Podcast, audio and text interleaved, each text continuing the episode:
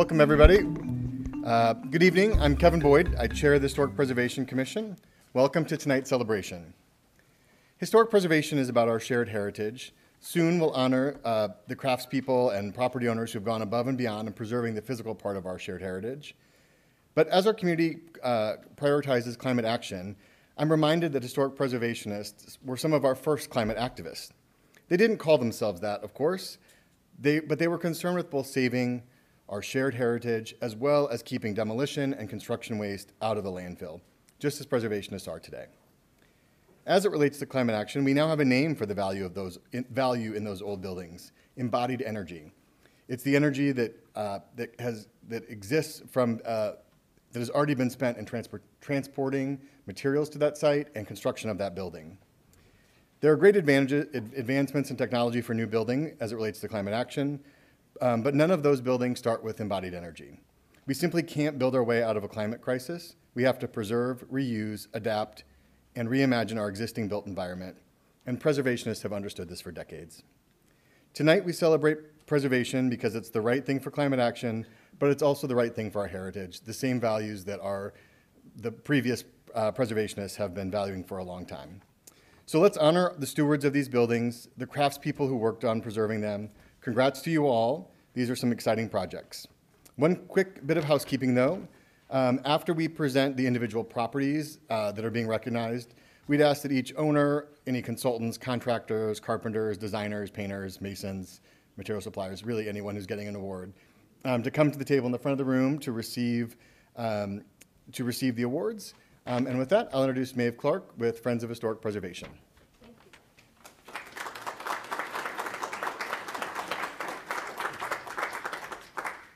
Thank you, Kevin, and thank you all for coming tonight.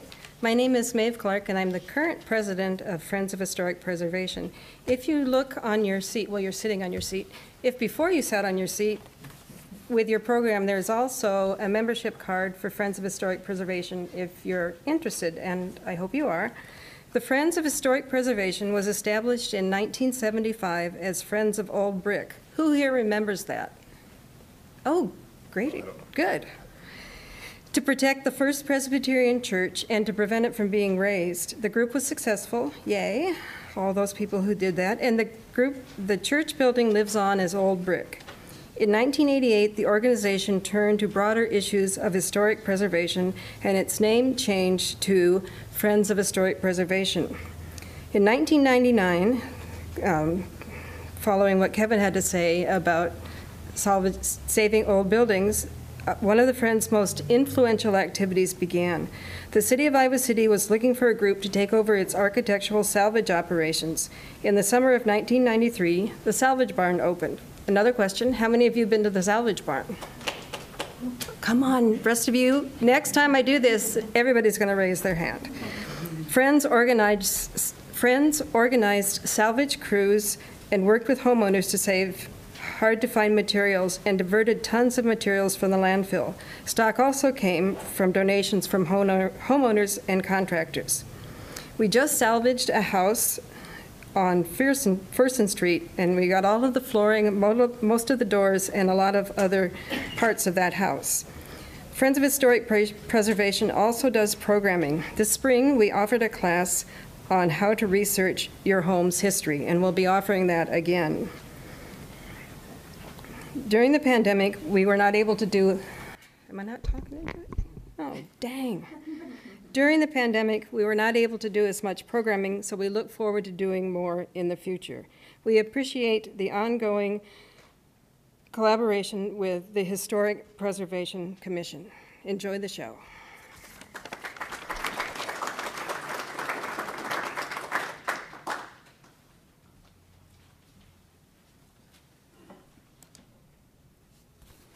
Hello.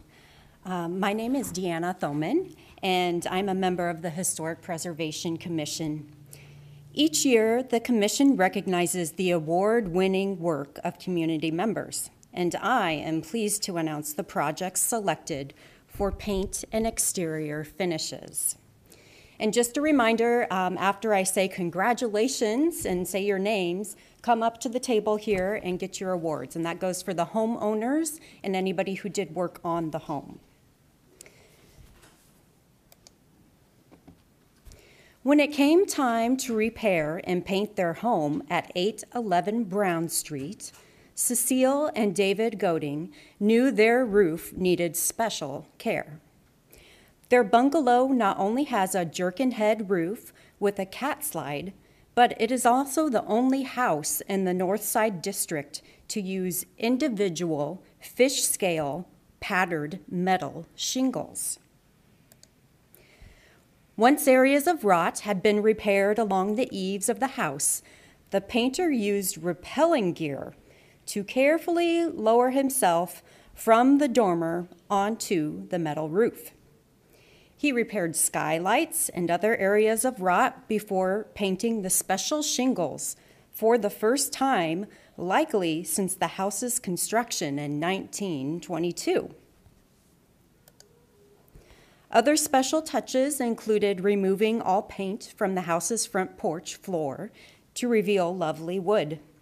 The wood was sealed, and newly built handrails were finished to match the porch floor. The Godings note that the project benefited from an on site consultation between historic preservation staff and the painter. Congratulations, Cecile and David.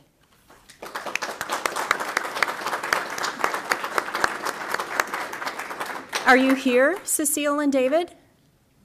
Please go up to the table if you are.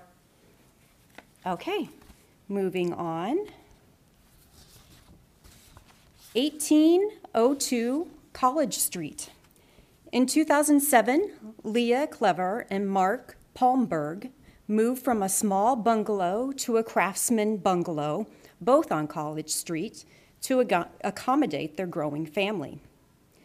Leah says, We've always had a passion for old houses and their histories, and when we finally could afford to repaint this home at 1802 College Street, we wanted to pay homage to the era in which it was built. The couple worked with Sherwin Williams Paint Store of Iowa City to select an earthy palette that complements the home's original brickwork. Corville Painting completed the job. The 1927 Craftsman Bungalow, which has aluminum siding, sits outside of a regulated historic district and is an excellent example of how appropriate colors and careful work can make a historic home shine. Congratulations, Leah and Mark and Corville Painting.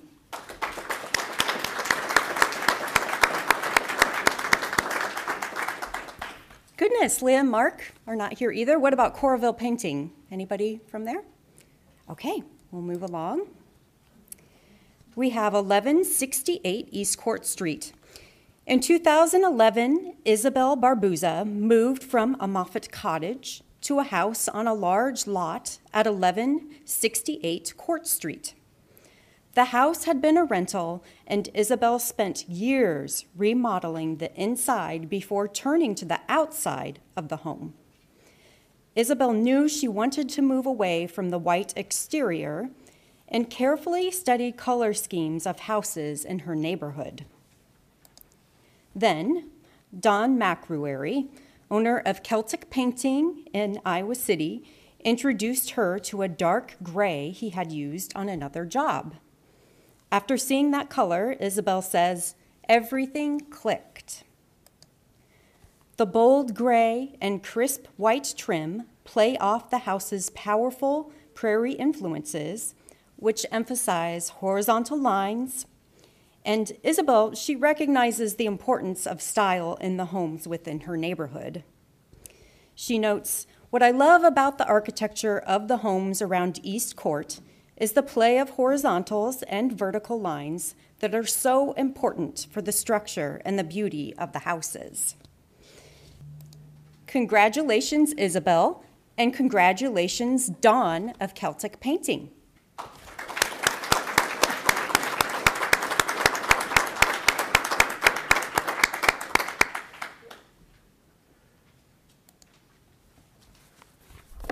beautiful home. Mm-hmm.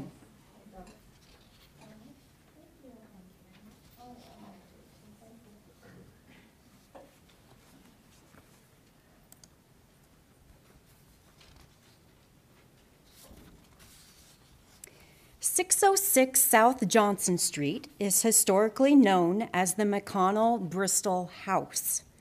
Joseph McConnell Iowa City civic leader and owner of a flour mill, likely had the brick structure built around 1860. The combination Greek Revival Italianate home is considered a first generation house in an area that was served by the railroad, which arrived in 1855. Today, the house is a rental property owned by Ryan and Anna Peterson. The Petersons purchased the home in 2021 when the creme paint on the original brick was in poor condition. The Petersons consulted masonry experts about removing the paint from the old brick, and the experts explained that removing the paint and restoring the brick would be a very difficult undertaking. Instead, the Petersons hired Henry's Painting and Contracting to repaint the exterior a deep red to match the original brick color. As the paint ages, the surface will take on a more natural, mottled look. Congratulations, Ryan and Anna, and congratulations, Henry's Painting.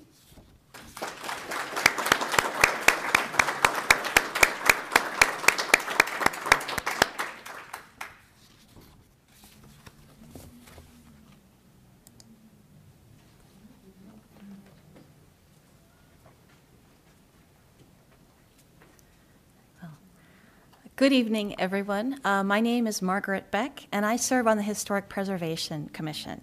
Each year, we are pleased to recognize rehabilitation projects that recognize the character of the historic neighborhood and are sympathetic to the original property.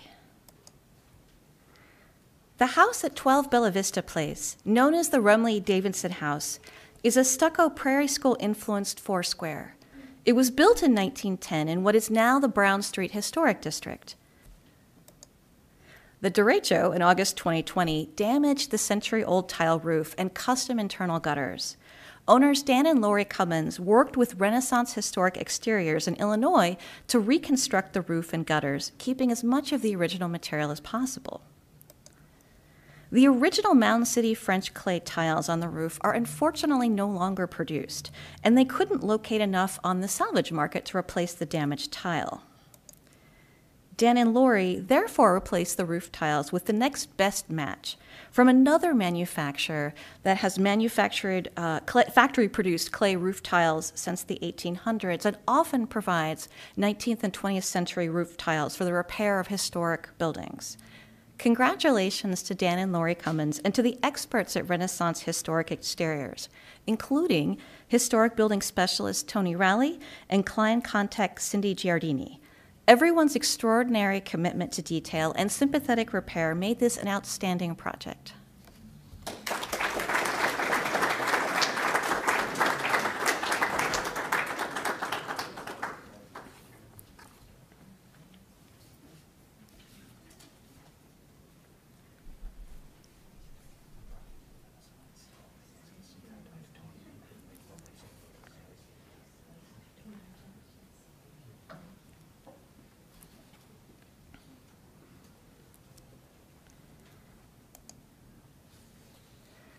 This 1939 Moffitt House at 1519 Center Avenue in the Dearborn Street Conservation District is just one of two brick Moffitt houses in Iowa City that was not painted white after construction. According to local Moffitt House researcher Barry Phipps, Howard Moffitt salvaged the bricks from an Iowa City school demolished in the 1930s. Owner Chris Carmen worked with Tracy Evans and Andy Peck from EP Masonry to tuck point and repair the brick exterior, including tuck pointing of the chimney stack, rebuilding of the chimney top, and repair and replacement of holes and crumbling bricks on the front of the house. Typical of a quality pointing job, the repair joints are hard to pick out from the others. Mark Pooley of Frontier Carpentry worked with UE Concrete to add concrete steps to the front patio in a compatible color, appealing as both a design feature and a safety feature. Chris describes the collaborative connection between historic preservation and housing rehab as an example of the best in local government services, recognizing the work of Liz Osborne and David Powers. Tracy Evans and Andy Peck from EP Masonry did a wonderful job with the historic brick, helping to ensure that Moffitt's legacy here will live on. We congratulate them, owner Chris Carmen, and everyone involved in this successful rehabilitation project.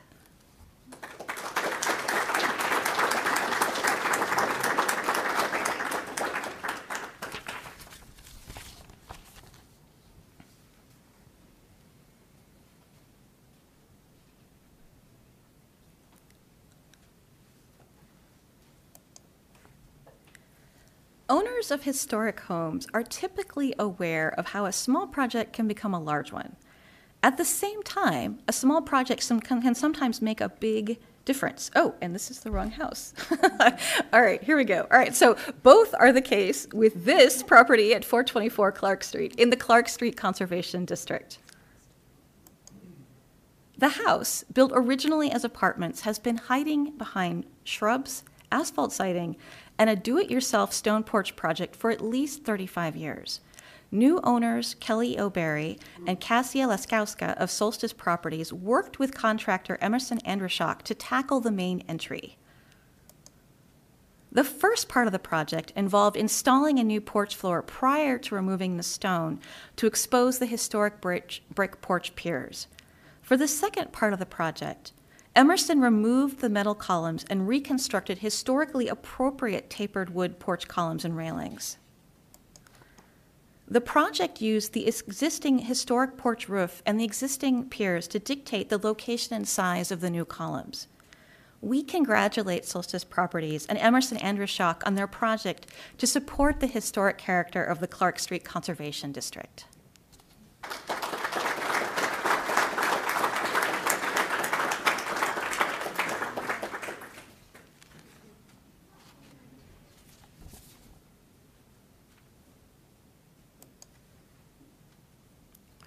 This cottage at 516 Fairchild Street in the Goosetown Historic District was built before 1900. As a rental property, it had suffered from many renovations and deferred maintenance. In 2017, it was rehabilitated by Iowa City's UniverCity Partnership Program, which converted the multifamily dwelling back into a single family home. When current owner Kathleen O'Neill bought the house, it had been fully repaired on the interior and much of the insensitive remodeling had been removed. However, the garage still had living space in it and a roof canopy extended across the front, blurring the line between garage and dwelling. In her renovation of the breezeway area, Kathleen thoughtfully considered how she could make its appearance more consistent with the historic character of the neighborhood. The results include the permanent removal of the existing canopy. The living space and an unnecessary vents and an AC unit were removed so that the space could be a garage with an overhead door. The breezeway entry was modified to include a small canopy. Now the house and its attached garage fit in well with the neighborhood. So, congratulations to Kathleen O'Neill on her historically sensitive renovation.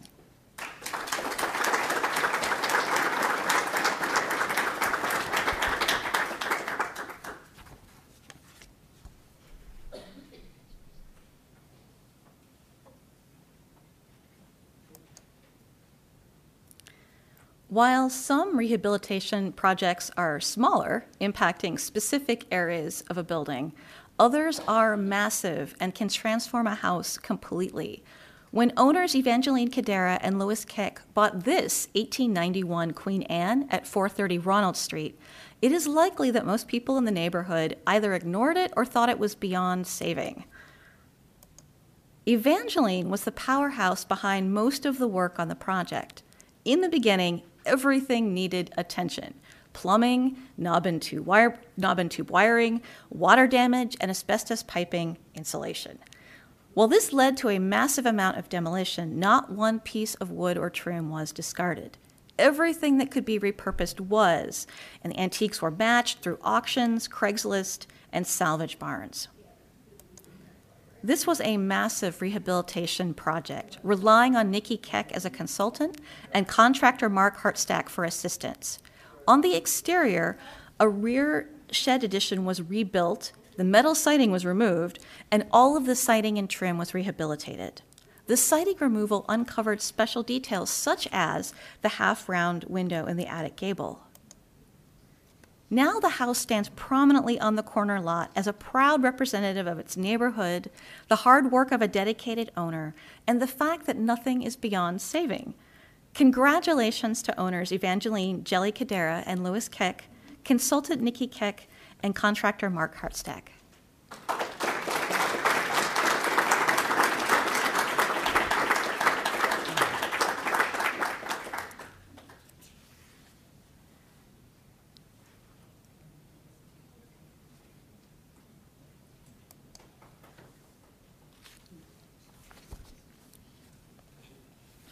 When Julie Hastings and Robert Chemetsky bought 810 Roosevelt Street, it was cocooned in aluminum sap siding, uh, lap siding. Not much was known about its history, and the construction date was a guess at about 1910.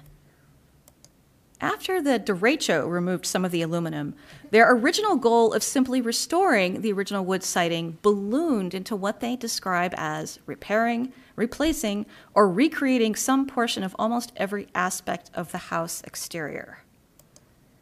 Once the synthetic siding was off, it was clear that Victorian features such as Italianate pediments above windows and doors, decorative details on the front gable, and cornice molding at the roofline were removed probably in the mid 20th century in the course of installing that siding. Julie and Robert worked with Kevin and Reggie Schwarzentruber and Tom Wilson to have the wood siding and original features restored, repaired, and recreated, keeping as much original material as they could and relying on historical research when needed.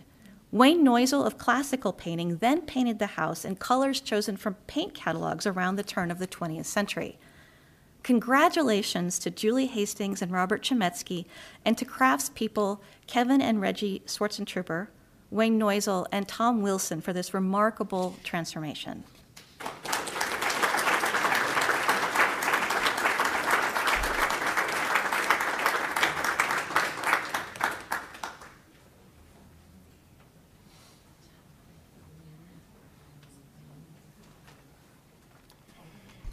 All right.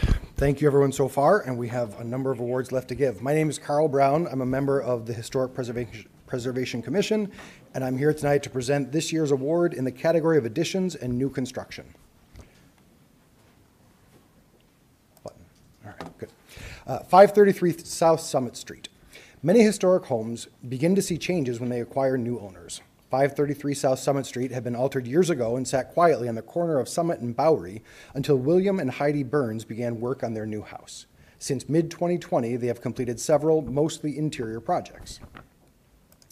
The couple had planned to repair their existing garage, and then the derecho hit. Already deteriorated, the storm broke framing and pulled apart bracing so that the garage was damaged beyond repair. The project became a demolition job followed by a new build. The new garage was built in the same location as the old garage and has the same footprint. Unlike the old garage, shingle siding was installed in the gables of the new garage, a detail that matches the house. The new garage is a foot taller than the, older, than the old garage, providing space for the roof structure and an overhead door opener. Our own Frank Wagner of the Historic Preservation Commission of Wagner Brothers LLC constructed the garage. Congratulations, Williams and Heidi, and congratulations, Frank.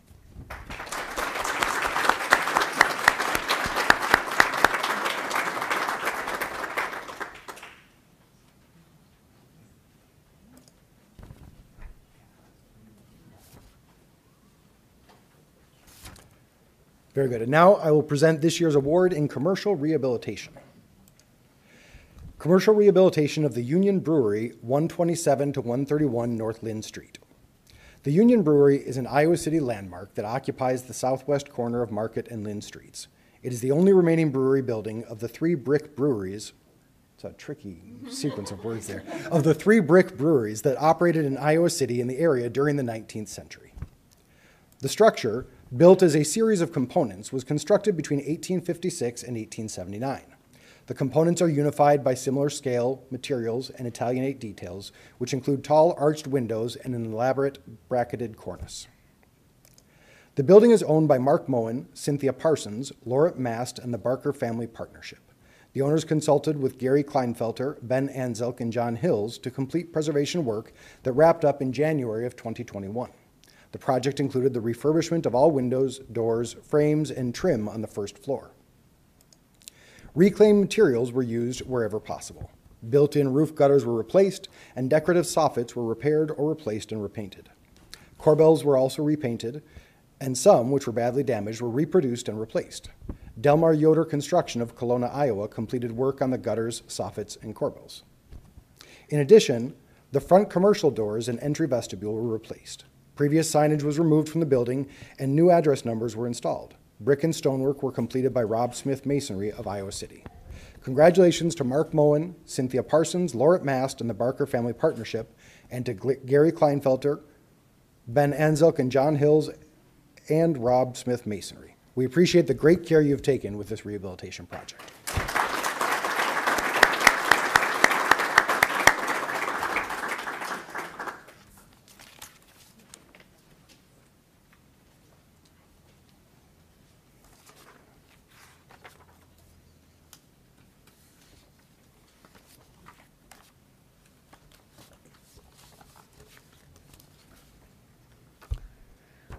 I'm Jordan Seligren, a member of the Historic Preservation Commission as well, and I'm here tonight to present this year's Stewardship Award. Um,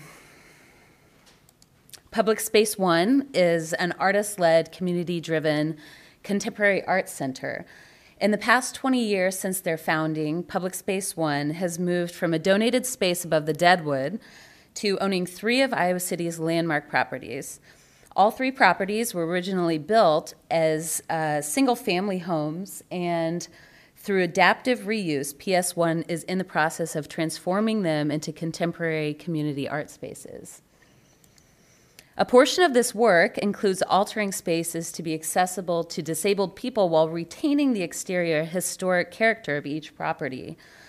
As a community arts organization, they work with a frugal budget and employ volunteers where possible.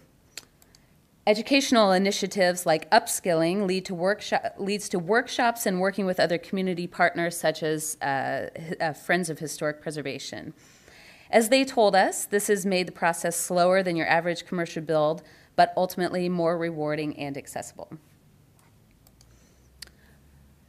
Taking an ownership of these buildings has allowed them to expand their community spaces. The large space of the Close Mansion has allowed them to create a community event space, a reading room for the Center for Afrofuturist Studies, an artist in residence apartment, and a space for the LGBTQ Iowa Archives, among others.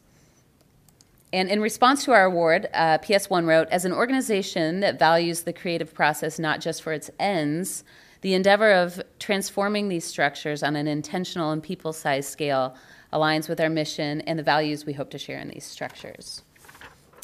So, congratulations to Public Space One, especially John Engelbrecht, uh, Rich Dana, Willie Oxley, John Martinick, and Olga uh, Badovanek from Modern Roots Design Build, and Peter Carell from OPN Architects for striving to create community spaces within Iowa City's historic landmarks.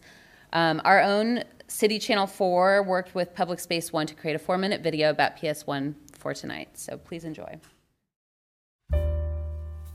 My name is John Engelbrecht. I'm Executive Director of Public Space One.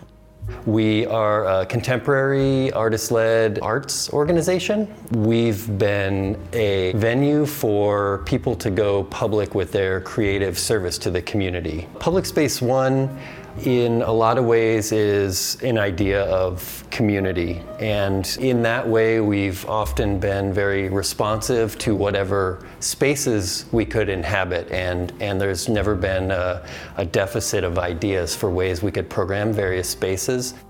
In our time in Iowa City, we've been in church basements, we've been above bars, we've been in university buildings. So we started looking at um, spaces where we could invest in the organization in the long run. Public Space One came into possession of the two North Gilbert houses before the pandemic, and you know they got a little taste of what it is to work on historic properties uh, with those houses. But then when the opportunity came for them to acquire the Close House, you know, it just sort of took things to a completely different level. With Public Space One having these three historic properties, we are really excited about the visibility they'll have in the community and also the opportunity that these spaces afford to make people look at historic properties in a new way. The upgrades that we've made to our spaces have improved the quality of life for both the building in terms of its, its being able to weather the elements and be kind of economic in terms of heating and cooling. But the care we show to the building also extends to our community, the community of artists who use those spaces and people who walk by and can see that that care kind of extending out. And of course, we want to respect the history of the building and the you know, importance of that to the city of Iowa City and the community and the neighborhood. Um, at the same time, we want to make it functional as a public art space and make it inclusive and accessible.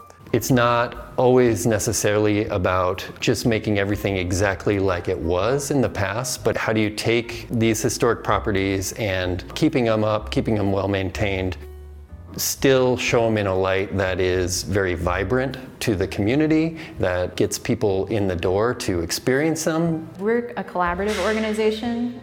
That can be a really social thing, but now with these buildings, it also feels like a physical thing. Like we're collaborating with history, we're collaborating with what the spaces already have to offer. You know, none of the projects that have been done on any of the houses could have ever gotten done if we didn't have just an incredible base of volunteers helping out everything from hanging drywall to painting to some carpentry work. People are coming in and participating on a lot of different levels. The ethos that PS1 has had has been to see what's available around you, who's around you, what are the ways that you can um, pick up what's right here and make more of it or make it meaningful, make connections with it. And so being in the his historic buildings has actually felt like another layer of that experience.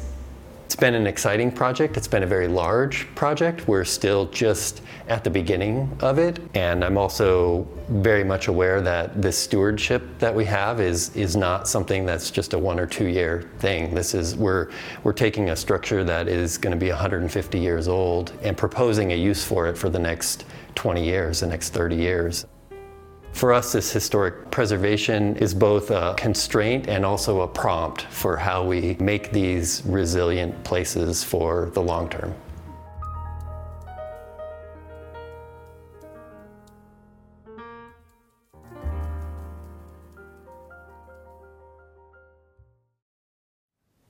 All right, thank you to City Channel 4 for, and Public Space 1 for that video. It was lovely. And um, this brings us to the end, I believe. Oh, yeah, please do come up for your certificates, everybody.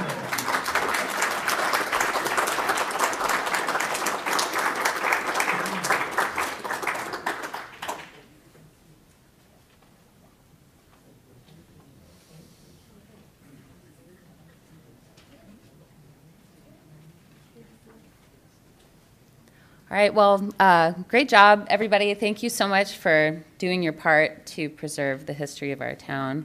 Um, thanks for joining us tonight, and have a great night, and keep preserving. Thanks.